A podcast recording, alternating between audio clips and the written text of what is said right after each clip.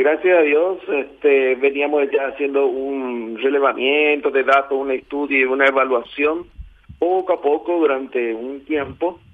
Y hasta que finalmente la semana pasada eh, tuvimos ya un encuentro final con el ministro de Salud, con la viceministra, con la promotora de salud, la doctora Adriana Amarilla y la doctora de hospitales, Leticia Pintos, para evaluando esa posibilidad. Y como en este momento se da el ambiente porque eh, estamos en una meseta en cuanto a contagios, eh, en fin, todo lo que se refiere al, al coronavirus, entonces se da la oportunidad, naturalmente, siempre eh, con el protocolo debido que tenemos que sí o sí ir cumpliendo tal cual para poder hacer frente a lo que se pueda venir. Y ya salimos afuera. Ajá. ¿Y con cuántas personas aproximadamente? ¿Cuánto, ¿Cuántas personas le permitirían participar de las mesas eh, afuera? Bueno, eso estamos este, mirando a ver la cantidad. el domingo pasado hicimos una prueba sin avisar a la gente y bueno, eh, vinieron, pero ahora tenemos que preparar eh, la explanada. es decir, tenemos que dividir aquello conforme a los requisitos eh, del Ministerio de Salud, dividir en cuatro cuadrantes aquello, eh, en cuatro partes, siempre con el pasillo del medio eh, de norte a sur y también la transversal de este a oeste, para que se puedan mover los camilleros, los servidores y los ministros de la Eucaristía y algún otro inconveniente si es que hay, entonces que haya ese espacio.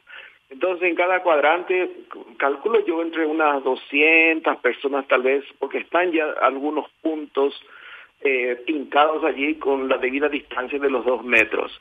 Y en cada, eh, para cada persona, ahora, si hay por allí este, eh, familias que sean bastante reducidas, como por ejemplo con dos criaturas, la familia dos, más dos criaturas, el papá y la mamá son cuatro, entonces podría estar este, en, un, en un punto. Y eso es lo que va a servir como, digamos así, modelo para ir viendo ¿Cuánto estarían en cada cuadrante? Quizás 200 más o menos en alguno, probablemente, y así tendríamos este, una buena cantidad. Quizás se podría alcanzar más también si es que se prepara eh, las, las, las rutas, es decir, las calles, creo que ya están, están, están marcadas también. Y eso iría sumando más y más. Pero esto está sujeto siempre a una revisión, a un seguimiento y se va a ir haciendo esto poco a poco en el proceso como un preparativo lento hacia la fiesta grande de diciembre. Ajá. Y sí, preparándose ya, pero mire que justo eh, los comentarios y los científicos hablan de que en Paraguay eh, esta variante Delta podía causar estragos justamente entre en diciembre, monseñor.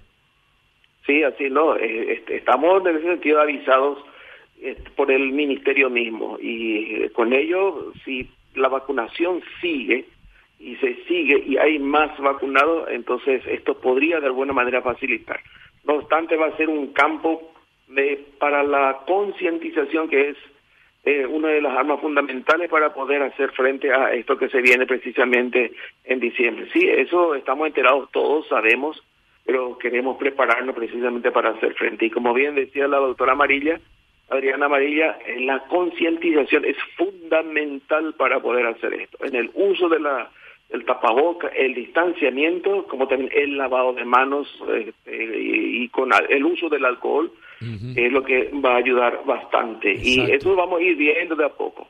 Vamos a ir viendo cómo es el comportamiento de nuestra gente también. Y sí, eh, y se puede aprovechar las misas justamente para concientizar a la gente y decirles que cumplan todos los protocolos, por ejemplo y que se vacunen. Por supuesto, cada cuadrante va a ser así precisamente.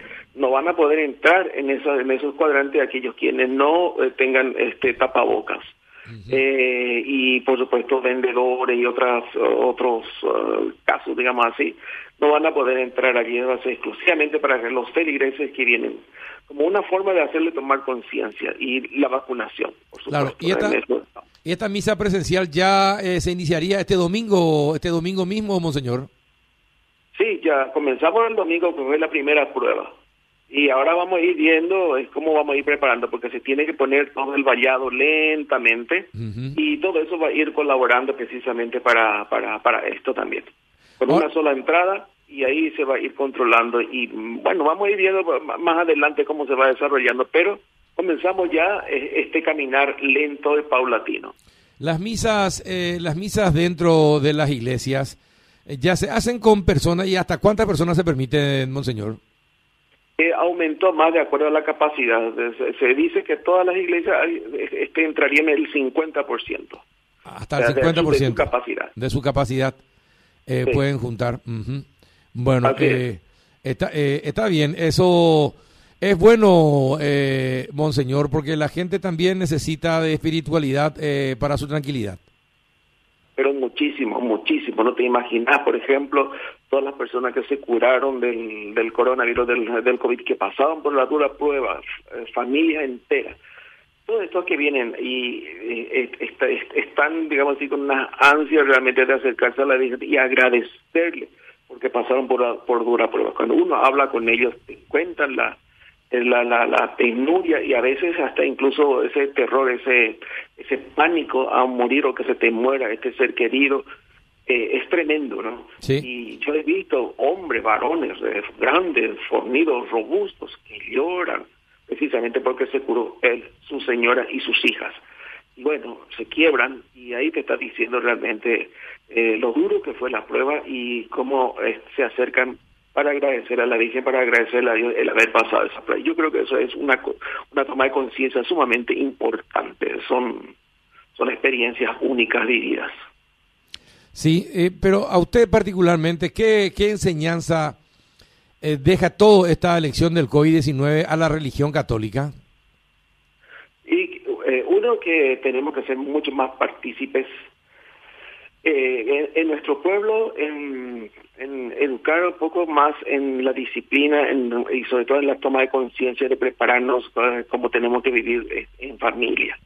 Una familia mucho más unida en la que se cuidan todos unos con otros y no el dejarse estar, no el abandonar a los hijos, no abandonar la familia.